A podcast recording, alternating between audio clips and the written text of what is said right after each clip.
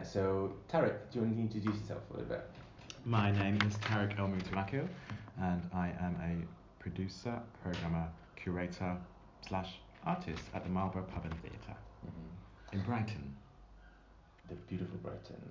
Um, and what, uh, can you tell us a little bit about what your journey as a person and as a creative being has been so far? Um, well, my journey was that I didn't. Um, I think maybe growing up in a family that was. I think it's quite typical of second generation, second generation generation immigrants is that art isn't necessarily the kind of the thing that parents want you to pursue. Mm-hmm. Um, so, um, even though I did it, I did some art. You know, I did music and art, which was drawing and painting in at GCSE level, but then did, ended those by. Sorry, but yeah, but ended them by A level and studied science at university. mm-hmm. Um, and really didn't enjoy it actually. I did psychology at university. Um, looking back over my school reports, I see that it's like they're kind of throughout. It's like Tarik is, you know, creative and performery and dancery and all this kind of stuff. Mm. That I'm a little bit like, oh, hello, why did nobody notice that? So it was basically on the back burner um, for a long time. Um, but I also, I guess my friends outside of school were arty and performery. Um, that's probably how, yeah. So, um, uh, in fact, actually, a lot of people that I knew growing up as teenagers now work in theatre and performance or musicians and this, that, and the other, which has made me kind of check myself that actually I have kind of always been on this path. Sometimes I think I haven't been on a creative path, and I'm like, I know I, I have always been on it, just a little bit, maybe just adjacent to or not knowing that that's happening. So after my degree, I was kind of quite depressed actually, and I was finding myself being um, critical of a lot of art, basically, and just hating on stuff, even stuff that like young people had done when I was like in my early twenties, and that was kind of like a bit of a catalyst for me to go, wait a minute, if I'm criticizing art made by teenagers, I really obviously have got something going on inside. I need to, I obviously have got like a dis, an unsatisfied artist within that needs like Mm. to come out because it's not fair on teenagers if I'm slagging off their work. Yeah. it's just not a good look. So I did the Art Foundation, Mhm. um, uh, which was a three-year process. I did it part-time, um, and at the end of that, I went to Glastonbury Festival, and hadn't been to Glastonbury for a little while. While I was there, I was really inspired by people who were just making things happen. There were Mhm. people who were just movers and shakers, and things were just happening. They weren't waiting to be given permission. Mhm. And I, uh, by the end of that summer, because I did Glastonbury, then I did about 11 or 12 other festivals on Mhm. top of that.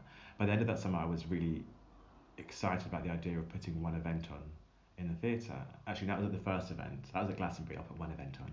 By the end of that whole summer, and just being kind of like surrounded by performers and creators and people who just made shit happen without being told that they can or without, without the right things in place. They just did it. After that whole summer, I was just like, maybe I can make more shit happen. Mm. Maybe I should just run the whole theatre. Mm. At the time, I was working underneath the Marlborough Theatre. I was working in the pub. Uh-huh. had bar jobs for at that time for about eight years, and so I decided to decided without having any theatre background knowledge that I would look after the space. It wasn't it wasn't actually about necessarily. It was about art Mhm. and creativity, um, but not a specific form of art, Mhm. and not actually at the time about queerness either. Mhm. Um, at the time, I just wanted to kind of ma- open the space up and be make it a space for the, for people who could Mhm. use the space. And actually, I was inspired by a lot of the stuff I was seeing at festivals. Right. So I was thinking that that kind of sideshow type work would fit well in the Marlborough. Mhm. As a result of having of facilitating the running of the Marlborough and putting on my own cabaret show, Mhm. which I did for once every two months for five years, that gave me, you know, a leg up to Mm. um, create, doing, making stage sets, putting on shows, hosting shows, being a performer, um, performing my own strip teasers in the show that were Mhm. ridiculous. Um, so I guess yeah, I found my own way because I because I managed to acquire a space, and I acquired that space because I'd been in the venue already, working in the bar for seven or eight years, Mhm. and had known some people. I knew when there was the right moment to seize my opportunity. Mhm. I think maybe it's something that a lot of marginalised people and immigrants um, learn to be skilled at is to see and seize an opportunity when it comes. Mhm. Um, so I, um, yeah, so that's kind of been my route, and then over over the years, the, having to as the Marlborough's grown, because at first it was quite hands on. Mm-hmm. Um, as the as the team has grown, there's been a lot more managerial things that have to happen that involve administration, and so Mhm. the last couple of years, actually, really the last three or four years, have become it's become more and more an office job and less a kind of physical communication Mm-hmm. mm, and making things happen sort of job. And in that period, I had a breakdown. My dad had died, my relationship ended, and I hit rock bottom, and I was very depressed, and I had a lot of questions to ask myself about what was feeding me in my life and what wasn't feeding me. Mm-hmm. And I kind of recognised I had no space for creativity anymore. I didn't do my cab- I haven't done my cabaret for a few years, for example, um, and actually I just didn't feel like there was any space in my daily life, my work life, Mm-hmm. to express myself creatively. And I, Mm-hmm. Probably a lot to express, Mm-hmm. um, and there just was no space for it. So, um, during so during that breakdown period, I just recognised that I need to create art, Mm-hmm. and that also that's up to me to define what my art is, and that it doesn't have to fit into boxes, Yeah. and that I might have already been creating art for the last ten years without recognising it. Mm-hmm. as in what I've recognised I think I do what ties everything I do at festivals which Mhm. I've been doing for the last 10 years now Mm-hmm. or maybe 12 or 13 and what I do at the Marlborough tying all that together to kind of see about creating these habitats that, ex- that exist despite the surrounds the surrounding things that are going on basically Mhm. so festivals I might create little bubble worlds but I feel like the Marlborough itself is a little bubble world, you know, where we kind of Mm. have created our own rules and laws and regulations and how to work together. And similarly, Brownton Abbey was another little bubble immersive world. Mm-hmm. Um, so yeah, I guess I just started to see a thread thr- through everything that I've been doing over the last ten years, and I could tie it all together and make that my art form, which is basically curating and programming Mm-hmm. and visioning a space and then propagating it Mm-hmm. with with the right people and the right art and the right audience um, and yeah and I guess it's it, I, the way that I'm seeing what I'm doing at the moment is being it's a, it's a it's combined arts it's a mix of loads of different Mhm. things that add up to Mm. something bigger than their, some of their parts Mm. Um, I was just hearing you talk and kind of uh, from having experienced Brownton Abbey, but also for the past few years, also kind of experiencing and collaborating with Marlborough. One of the things that um, that I always find is that there's a lot of um, a feeling of mutual coexistence in, those spaces. Um, so, for instance, uh, the Marlborough is aimed at um, queer, trans, and POC communities in Brighton. Um, and Brownton Abbey was mainly a, a POC communities in Brighton or, or from across the country. But within those two frameworks, there's still so much space for everyone else to kind of be Yeah. in. And I wonder if you can expand a little bit on that. Like earlier on, you mentioned something about finding communities that don't require permission to make their work Mm. um, or to exist. And I wonder if you can expand a little bit on like why the need for these spaces Mm. exists and um, yeah, specifically in the context of Brighton and where So. I, I would start by saying that first of all the Marlborough wasn't always ne- necessarily known as a queer space Mhm. Um, that was deliberate by the people running it that we wanted to make that and push Mhm. that identity out. I think it was inherently a queer space because it was ran, uh, it was, had been in the hands of um, mostly lesbians and butch dykes partic- in particular Mhm. um, for a long time, and so it kind of already had an inherent political charge to it. Um, I definitely found um, within the lesbian community, at least traditionally, that was more political than the gay men community. If we're looking back 10 years or so ago, that was my experience anyway. Mhm. But um, so it was important to us that the Marlborough remained um, a space that was a safe space for women, because again, we don't see that anywhere in Brighton Mhm. um, apart from this one place, at least how I felt.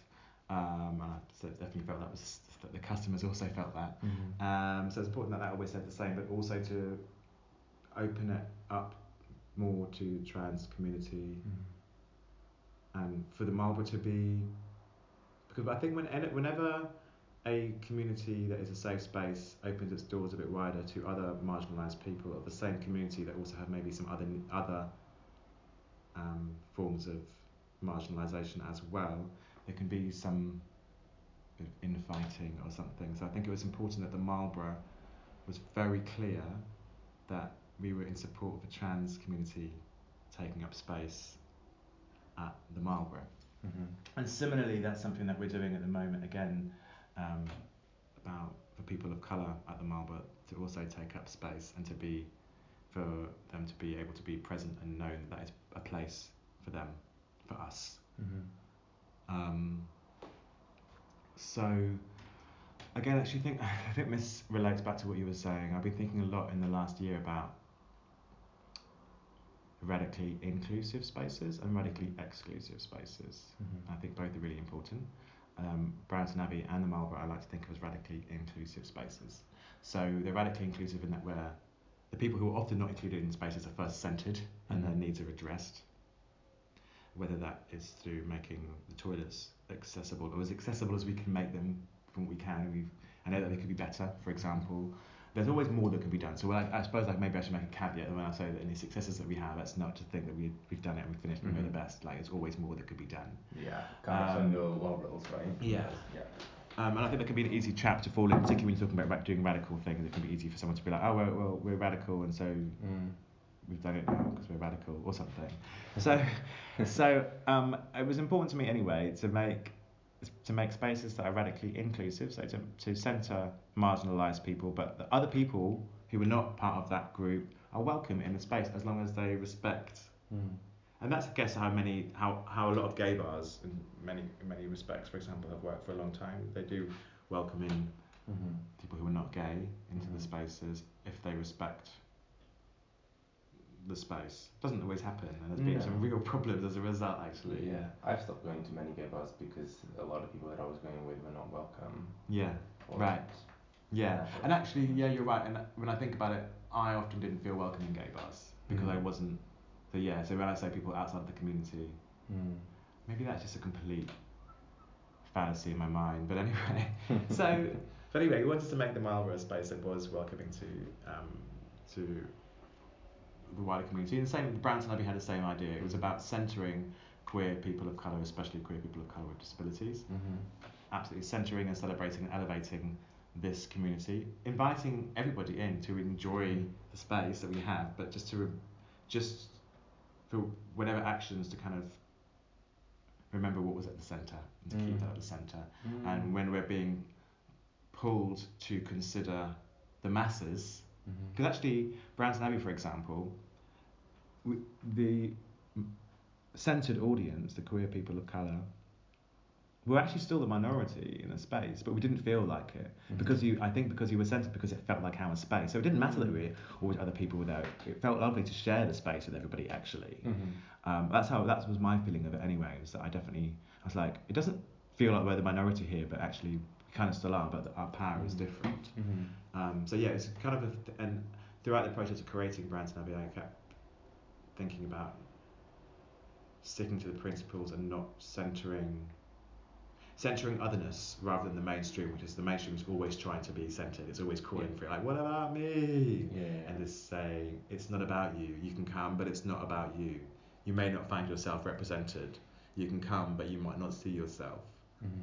except maybe through the broad brushstrokes of humanity, which mm-hmm. you know is supposed to have been enough for us this whole time. So surely it should be enough for white audience to come along.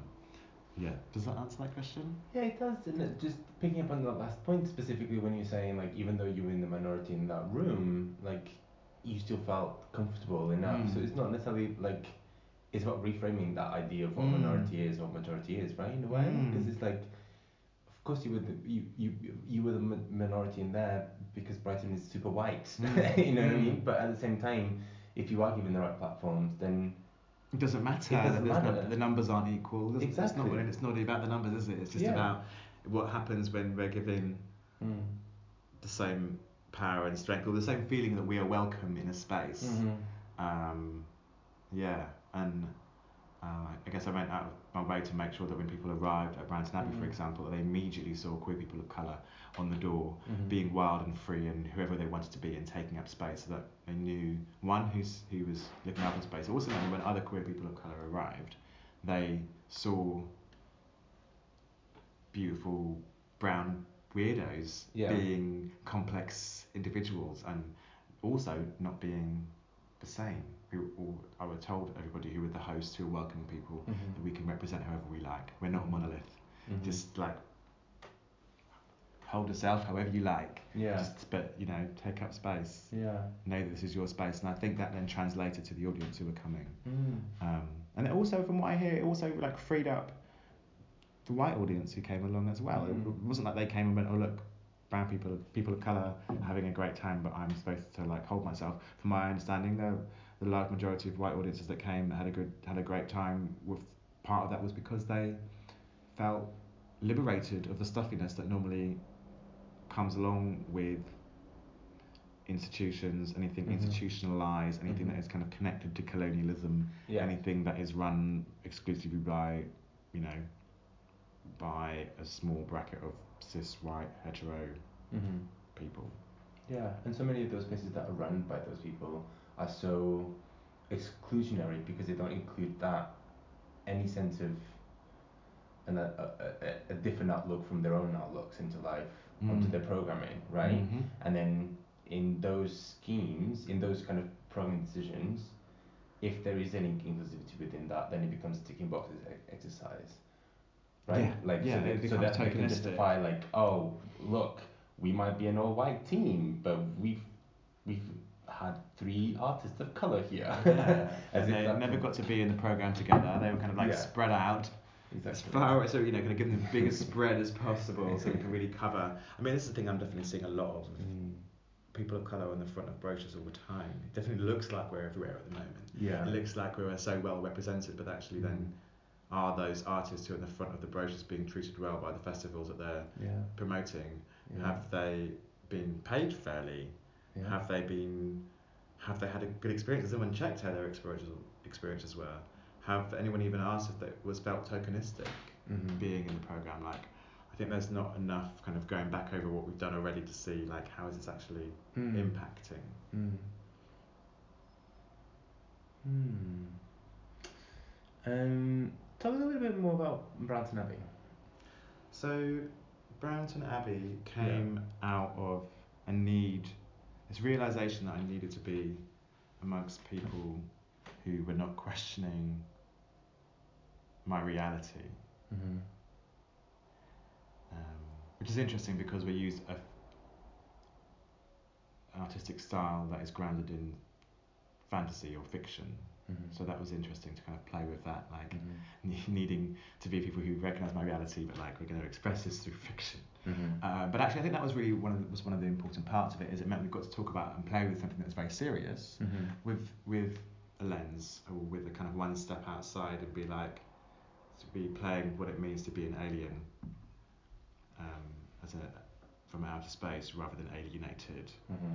um, and that I think was a so yeah that was a, that was a, a pulling factor that that was the, the thing that pushed me to have to, to want to create something Mm. that was made for and by queer people of colour Mm-hmm. throughout the process of creating Brownton Abbey, I was very deliberate and persistent in that I work with all the creative elements need to be done with other queer people of colour, which Mhm. meant the photographers who come in to do a photo shoot, which meant the filmographers for the documentary, which meant the other producers, which meant all the artists involved. Mm-hmm. And there were some steps along the way because of budget reasons or whatever, or how like any projects go. You know, you're like, oh, we need someone right now, and they should be need someone local, and and and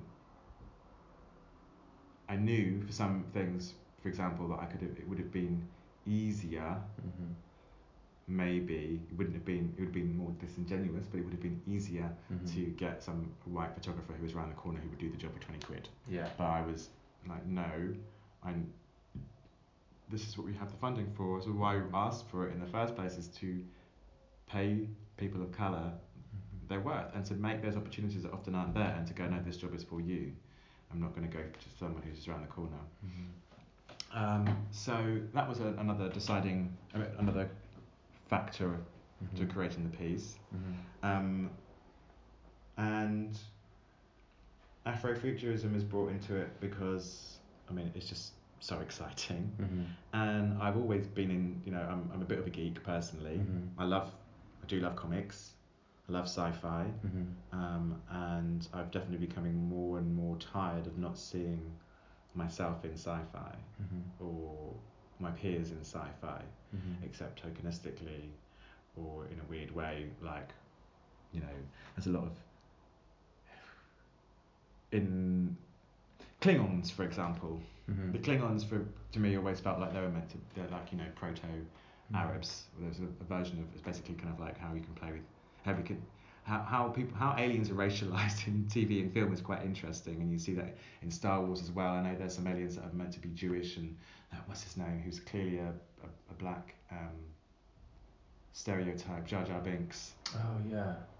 Oh god, I never read it. Yeah, it really is nineties, so obvious when you look at it, Mm. and in some way it's like, oh well, there's our representation. But Mm.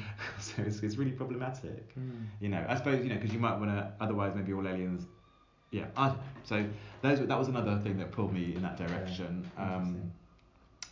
um, but- and I guess also either through Afrofuturism, there's that kind of like colourful stuff. I've always been, you know, for a long time, areas in which I work in terms of creativity. Mhm. Um, it's always been kind of like stuff where there's like a lot, a lot, a lot, more is more Mhm. and the psychedelic side of things where things are kind of like yeah twisting and turning and then I, I guess also with Afrofuturism there's an element of like there's a lot of fusion I think that comes into it there's lots of influences that are fused I think Mhm. inherently within Afrofuturism whether it's to do with because of time because we're looking at the future and, and now or Mhm. whether it's kind of cultural um, reference points Mhm. feels very, it's very much I feel like an art that fusion is inherent in it and again I think that is something that as someone kind of I've, fusion's always been interested to me Mhm. as someone who doesn't necessarily I, I do feel like a whole thing I Mhm. am a whole being Mhm. but in you know often the way that I describe myself it's made up of many small parts and Mhm. I- I guess culture and society and particularly the way things at the moment real you know it's definitely helpful for me to describe myself as a queer person of colour but that does sometimes get a bit confusing as being kind of like made up of these little bits rather than just like Oh. t- this guy called Tarik Mm. you know um, And why do you think that is? Like that that breaking down of different identities. Like what what forces you into that in a way, or if it's a force, or if it's just what you how you adapt to specific. so was- can you repeat that question Yeah, of course. So uh, so that um um boxing or separation of different parts of your identity Mm. in a way.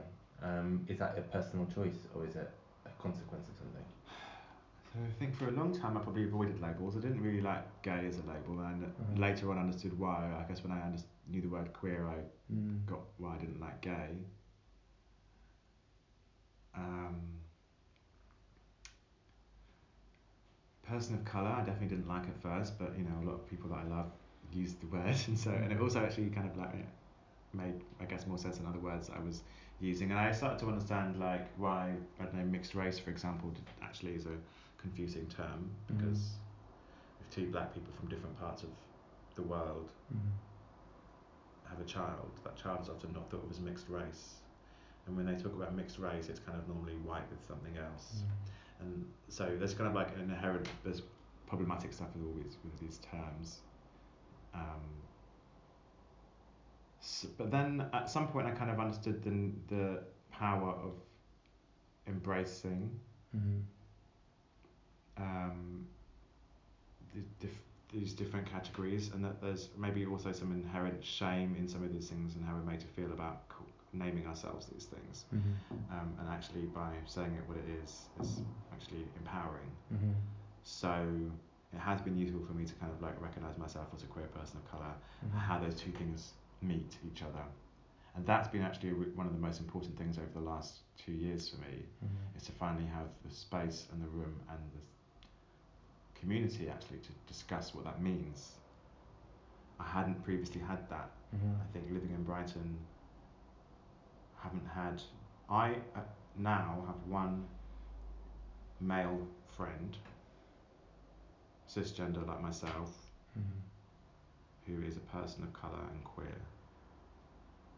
And that hadn't really been an issue for me, but until I recognised that, and I was like, oh, that would, what would it be like if there were other queer, queer men of colour who I could talk to about some stuff that I thought happened to me that maybe Mm. didn't happen to other queer men, white queer men Mm-hmm. what might that what might what might my experience in Brighton have been like if when I said stuff happened to me if it wasn't denied and in fact people went yes it happened to me too Mm. which has now been happening over the last two years and it's been incredibly powerful Mm-hmm. so actually naming that recognizing my queerness and my my, my brownness Mm-hmm. um, has meant that um, it's been easier for me to find my community Yeah. um, in that last two years I've also recognized that I have disabilities as well mm-hmm. um, and I don't. And this is where I then get a bit stuck because I'm aware of people discussing intersectionality Mm-hmm. through this idea of it's some sort of like oppression Olympics, Mhm. and the more things that you can have in your tool bag of reasons to be oppressed, the more power you have somehow. it's a really weird twisted argument. And look at the ways that I don't have power. This gives me so much power.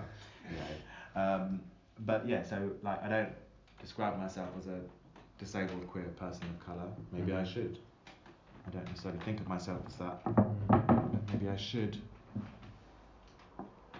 Um, that might also be then. It might also be within that that there is still some shame within that. Like, as in, it's taken me. It took a while for me to really kind of like own my queerness and my brownness, and Mhm. it's only been a short while that I've learned that I have disabilities. Although I've had them Mhm. probably throughout my life, I've only just gone, oh, Mm. Those were those barriers. um, so, I guess for that reason, yeah, I have. So, so I'm, I'm really understanding that it's useful naming something, calling it what it was, is rather than having to hide it and trying trying to find your way in Mm. else ways. Um, and I think again, people often complain about why have you got to s- separate people into boxes and name people like this or Mhm. describe them as that. Again, I think that's like we name everything. That's how we Mm. we, we talk. We're humans. We talk. We make new words like to talk about the new concepts and nuances Yeah. that we didn't couldn't see before. Like, Yeah. that's what we've always done. I don't really understand sometimes the pushback against new words and new terms and new Mhm. ways of using words. Mm-hmm. Um, yeah. I don't either. Like one, I don't understand that resistance either. To be honest, because I think language is such an ever developing thing, right? And it's how it's how people. Um, the invention of language is a way for people to understand the world and to be able to express what they see and what they Mm. understand the world to be, right? There is like I found over the past year or so, I found a bit of resistance in certain areas from people who are part of the LGBTQ community, Q plus community. Um, but they have a lot of resistance to the word queerness and Mm. the word queer, for Mm. instance. And um, part of that, I think, is from my understanding at least, and from what some academics have suggested, is that it's sort of an import from American politics and American culture or American understanding of um, of uh, queerness or campness in a way, or historical queerness.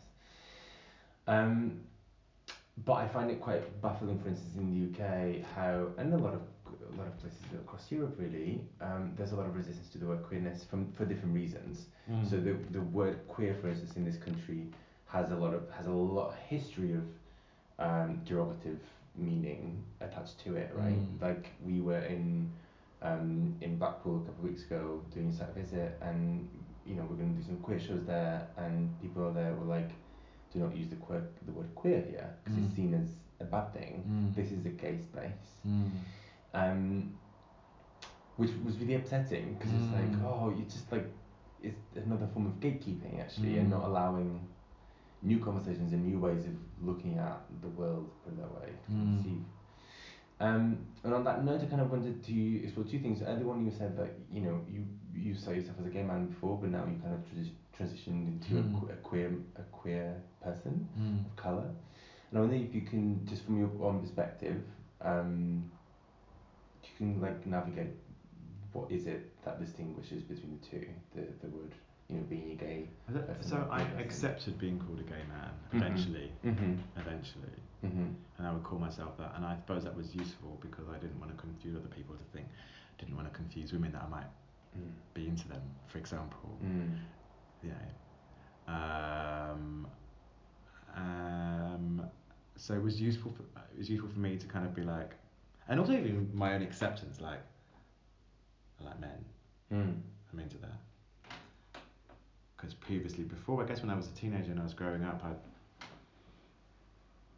know, I've always been friends with men and women. In fact, I've had more friends with women. I've always been closer to women, Mhm. and so, you know, I was. I didn't want to live in a world of just men. Mhm. I also love women, so I was kind of like didn't want to didn't want to be exclusive, didn't want to be Mm. exclusionary in a way. Mm. I didn't want to. But also, I felt like also what society preferred was by at the time. My understanding was that society, if you were a young person growing up, it's better to call yourself bisexual because there's still time Mm. for you to kind of like get married and have kids with a person of the, for want of a better word, opposite gender. Mhm. Um, and so I think I just kind of felt safer to call myself. At the time when I was when I was a teenager, I thought of myself as bi, and then. I was an adult, gay when I was an adult because um, when I was a young adult because that was again how was the definition. And then when when by the time queer came around, I was like, this sounds makes more sense. It's look, Mm. I guess it's the political side of it, the fact that it doesn't really box well. You can't really define queer. Its definition is that it's un, part of its definition is it doesn't define. Mm. Um, it's kind of continually breaking, you know, questioning itself or breaking itself Mm. apart, de- deconstructing. That's I think what what, Mm. what what pulled to me, and also that it's almost like a, almost like in a kind of inherent state of change and growth. It seemed to be in a, like what queerness was about. Mm. It just connected to me on a whole other level that Yeah. seemed to make a lot more sense Yeah. um, and I'm much happier with that as a as an Mm. identity, because I guess within that yeah within that queerness it doesn't say that. I think there's much less idea about what that means about who and what I am. Although maybe over time that word will become something like will also have a word because you know there is there are queer looks there are Yeah. you know there's some very um, clear ideas about what it is to look like a queer in some way. Mm. So who knows? Maybe in ten years that won't be the right word again. yeah, maybe. It might well not be, and I think that is language, and that's also fine. Yeah. You know. But it's fascinating how queerness has translated into mainstream discourse, at Mm. least, you know, and how diluted that has been in many ways, Mm. right? Mm. Um, like people who are not part of the queer communities or you know LGBTQ communities keep talking to me about RuPaul's Drag Race as Mm. if that's their, their pinnacle of queerness for them, Mm. and and I, like I always found it extremely problematic. Mm. It's like that's not. Is it even queer? Yeah, exactly. Hard Right. to say. I mean, maybe it is. It is kind of radical. Kind of also is really not radical. Yeah. No, no women, no trans women. Yeah. That's it's so. It's very It's so. It's, It's- that's very gay and not queer. It's very exclusionary, Yeah, right? Like yeah. I always felt like the, the idea of gayness or or gay spaces was so exclusionary to anyone who didn't fit a specific mold, Yeah. right? But there are still there are still a lot of problems within what we understand as queer spaces, even in this country, right? Yeah. I mean, again, like queer spaces, they. You know, what I was saying earlier about when someone when something calls itself radical, it often no longer questions its own radicalness. Yeah. Kind of become, and I think that can also happen within queerness as well. I think queer people can very easily fall back on feeling like you know we have all the answers. We're ra- like, we're Mm. radical people. We've Mm. we, we, we're not we're not doing what the mainstream are doing. We've kind of got some whole other other vision, and so as a result, we can sometimes uh, excuse some of our less radical behaviour, i.e., Yeah. racism, ableism, Yeah. Fatism, you know, sexism. Yeah. You know, that actually happens. You know, transphobia that's actually exists in the queer community, which you'd think, from understanding what queer is, you'd think that wasn't there, but yeah. So I think Mm. so yeah, I think it can sometimes, yeah, but th- there's definitely some problematic behaviours in there, and I think sometimes it might even be the label, the idea of once you have that label, maybe Mm. that excuses you to kind of like chill for a bit, not question yourself, not be accountable anymore. Yeah. Do you have on uh, on um Yeah. So is there like within this economical climate that we live in, Mm. um, and the current societal changes that are happening, Mm. there's sort of an intersection between uh, uh, gay spaces kind of redefining themselves as queer spaces, which is a good thing, I suppose. Um, Mhm. But there are also a lot of spaces that were traditionally for LGBTQ plus communities, uh, or kind of closing down or not really being allowed a space to breathe and to exist. Mm. Um, so, and it's getting harder and harder to do Mm. that because specifically in art spaces because there's loads of there's not enough money for those for the, Mm. for any place like that to come through. So I wonder, from your experience, uh, if there's any specific places that you'd like to highlight that are exist in the UK as like queer spaces that are kind of safe-ish for people to go and um, be queer at. It doesn't have to be physical spaces. It can be like events and things like that as well. Some Facebook groups. Yeah, yeah. I've learned actually a lot from reading stuff from Facebook groups. I Mm. really have learned a lot, even just reading through um,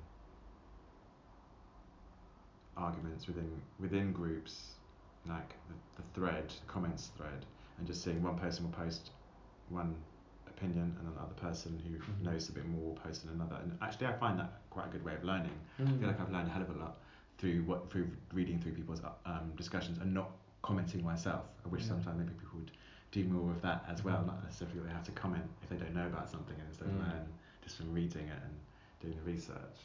So maybe sometimes sometimes the internet specific pla specific corners of the internet. I think it's really hard. You'll never. I don't think there's, you know safe spaces is impossible. Safer spaces is is is a thing I think we can maybe rely on. Mhm. Um, I guess I've been to some.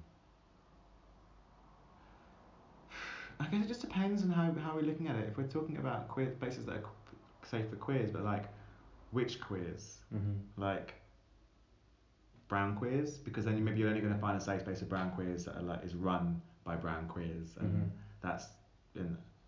And so, or like, are we're talking about disabled queers? Because then maybe that might only be Mhm. places that are specifically created by disabled queers Mhm. um, or for create for disabled queers. So actually, in terms of safer spaces on the queer scene, Mhm. it's still actually quite generically safe for white cis Mhm. people Yeah. and maybe ones with a bit more money as well because Mhm. that keeps you mentally you know you, maybe you've got more opportunity for therapy that you Yeah. might need or those kind of things Um, so I'd love to answer the question and say that I can that I've got loads of, of, of my tongue, but actually I Mm. none that I that um maybe through this kind of intersectional lens that I feel are like doing. I mean, of course, there are brilliant spaces like the RVT Yeah. and the Marlborough Mhm. and um, uh, I, I I have heard of some amazing heard of some amazing projects that are happening up in London. Mhm. Um, um, I mean, I've been to some great events in, in Berlin that was just, for example, for, for it was an event, it was a weekend of events just for men, Mhm. queer men, which included bi, gay, and trans men. And that was actually really lovely to have to be in a space together with trans men, and for trans men to be deliberately included as part of a community of men, Mhm. which is actually quite rare, I think. Mhm. It was really, it was really wonderful. I was so happy that that was part of it. Mm. That it was just, it should be good. And so, um, so that space, I guess. But then, actually, in terms of it, as being a person of color in that space, Yeah. I didn't feel that safe. I had to when someone asked me where I was from, and I said England. They said I don't look like I'm from England, and they were like, you know what I mean. Tell me where you're from, sort of thing. You know. And this is in a space that's meant to be really radical. Mm. And when I spoke to some people about it, they were like, "What? I can't believe that would happen here." Mm. And then other people were like, "Well, of course that shit happens here because Mm. people actually are not actually. Some people are still really stuck and they're not Yeah. continuing questioning themselves, and they won't they won't be accountable. Mm. You know, I did tell this man that it wasn't right that he was asking me these questions, but he didn't want to. Le- he didn't want to learn from me. Mm. And is that kind of that kind of questioning and that kind of othering? Do you feel that uh, as someone who has family in other places in other contexts outside of the UK, that you might visit every now and then, is that is the othering similar? Is that the kind of do you get asked that kind of question? Do you get asked?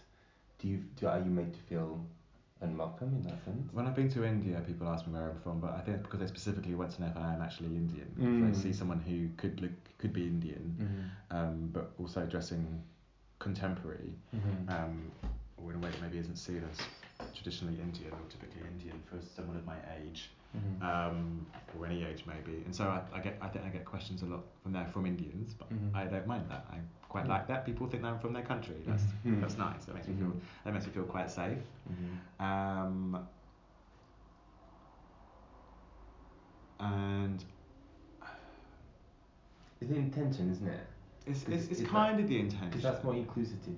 It's like Yeah. it, it kind of is asking you if you are like from the perspective of wanting you to be part of the community. Yeah. Whilst the the other one seems to be like being off from here. Yeah, you you're different. Yeah.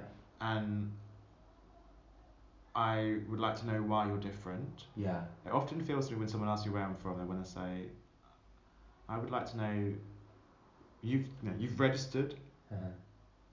In my in my vision, or you've registered in my in my mind as something different from here. Mhm. So in order to settle my mind, because it's asking questions, I need to just ask you where you're from, and then you will tell me, and then I will go, okay, ah, Mhm. okay, ah, you're from this place, and then I and then the questions are done, and then the mind relaxes, as if they were, as if me saying I'm half Moroccan has ever really given that person any context, because yeah. that doesn't really give them, they don't know how much I've ever been to Morocco, Mhm. they only know where why my skin is brown, Mhm. re- and like which part of the world my brown skin comes from. Yeah. Um, and so it's always weird when, when someone asks you where you're from and then you do give them the answer and then they go, ah, I've stopped giving the answer now. I really do push back on giving that answer. Um, I find lots of different ways to get around it. Mm. Currently, I like saying I'm from Wakanda. Yeah. Can work. Wakanda forever. Exactly. Um, and I also sometimes correct people when they ask me where I'm from. I ask them, oh, do you mean why am I brown? Um, and that normally gives people a pause to think why they're actually asking the question. Because I Mm. definitely have noticed when I say to someone, I am half Dutch, Mhm. they go, and they want to know the other half. Like, what's the other half? But if I say I'm half Moroccan. That's all the questions they ask. They don't go, and what's the other half? Mm. Very rarely does someone ask me that. They're not interested in that. They just want to know why I'm brown. And it's Yeah. just this. And I, you know, to be honest, I've also recognised myself having these questions. Like, you know, sometimes I meet someone and I'm curious to know what their heritage is or what their background is. Mhm. I think that's that's because I've been, grown up in this country. That's what you've been taught is like kind of like im- important kind of ways of knowing people and understanding people is to Mhm. know first and foremost where they come from or Mhm. something. Mhm. Like that will tell you the most about someone. Mhm. You know, sometimes I think when someone asks me where I'm from, why they don't, when this question, when that question is quite regular, Mhm. why people don't like ask me, have you got any pets? That might tell them more about me saying that I'm from Morocco. yeah. You know what I you've got mean? Loads of plants. Like, exactly. and lights. Uh, like I've got plenty of stuff that I Yeah. get, like makes me identify as me. That isn't to say that my cultural heritage is not an, an important part of what makes me me, but it's just a weird fixation on that Mm. being like, and it's also the fervent need for people to, to know that to know that question within a couple of minutes of meeting you. Like, yeah, you got time to ask. Let's get to know each other. and You got time to ask me that. It's Yeah. really need to know now, and then you're going to walk away. Yeah. Yeah. You only want to know so you can walk away from it yeah. Or something, or just kind of like have that bit answered. Mm. Okay, so um, and what's next? What's next for you? Uh, next to me is figuring out what how to tour Brownton Abbey, um, getting some funding for that so we can take it around the country. As we've got a few dates already lined up, so that's exciting. Great. Um, Can you dish the, the spaces that you're gonna take? I can tell you that we're going to be doing South Bank Centre with Unlimited Festival. Woohoo! Well done. Um, I'm really looking forward to that because it's, there's going to be what I think we learned in the first event was that uh, there wasn't enough attention on making the space wheelchair accessible. I thought it was going to be wheelchair accessible. I was told that it would be, Mm. but actually wasn't. Mm. And so I'm excited about the South Bank Centre one, as that's because it's being done with Unlimited Festival. The majority, I think, of the audience, or it'd be a very large contingent. It might be the same thing as the, as the last one. As like it was might not necessarily be the most people that were there were people of color, but they own the space, and I think it will feel the same to disab- with disabled people that they may not be the most people there. They might be, but they will feel like it is their space and they own it. And so I'm really looking forward to that. Mm-hmm. Or feel like it will be our space because I actually include myself as a disabled person. Yeah. We will feel like it is our space. Um, so I'll be doing that. Um, I also want to spend some time on projects that link me to Morocco, to my own heritage. Mm-hmm. Um, and um, I've got something that I've dreamed up. I have a vision, and now I just need to find ways of making it happen. Mm-hmm. And that's re- it's a it's a thing that um, will be a collaboration with an artist that I met um, in the last year, um, fusing her work with source material that I have, which is um, stories and songs um, spoken by my grandmother to my father um, from around 20 years ago, maybe a bit longer. I think he took, I think he interviewed her over like 20, 10 or 20 years Mm-hmm. Um, and recorded all that on tape.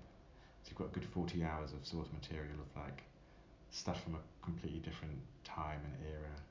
Um, and yeah, I'd like to use that for something and to take some work to Morocco, to the village where my dad was from, and make some work maybe with the local people there. Nice. Yeah. And I like the idea of touring it around villages in Morocco. Mm-hmm. And making something that like is connects with them. I don't want to just bring a thing in and be like, hey, this is what I want to make. This is what I think you should be interested in.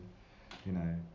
Mm. Um, but I'd be surprised if people weren't interested to hear the voice of an elder who'd long gone, fused up with like ex- exciting projection and all this kind of stuff. Mm. I think it would mi- be aware of mixing old people and young people. So hopefully, what's next for me is like working more again with more community stuff, more political, uh, activist, artivist stuff. Um, I think more. Uh, I still am a bit shy of some things, Mm-hmm.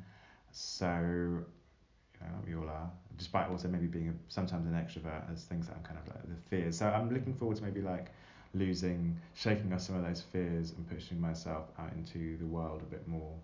Um, allowing myself to fail even. Mm-hmm. It, um, so yeah, I think I'm going to try and do some weird and wonderful, exciting things. Mm. Okay. Little surprise people. I I didn't know he was going to do that. um, I feel like that's always an element of surprise with you, yeah, and that's a good. I think a it good is. It's thing. always got to be a element of surprise. I think if I haven't surprised someone, then I feel like I haven't really done my job. Um, it has to be like, oh. Yeah. yeah. um, Tarik, thank you so much. My pleasure. Thanks for asking me. Gorgeous, uh, and I'm really glad we managed to do it. Um, and I can't wait to see um, your new projects and where you go after this. Thanks, Sam.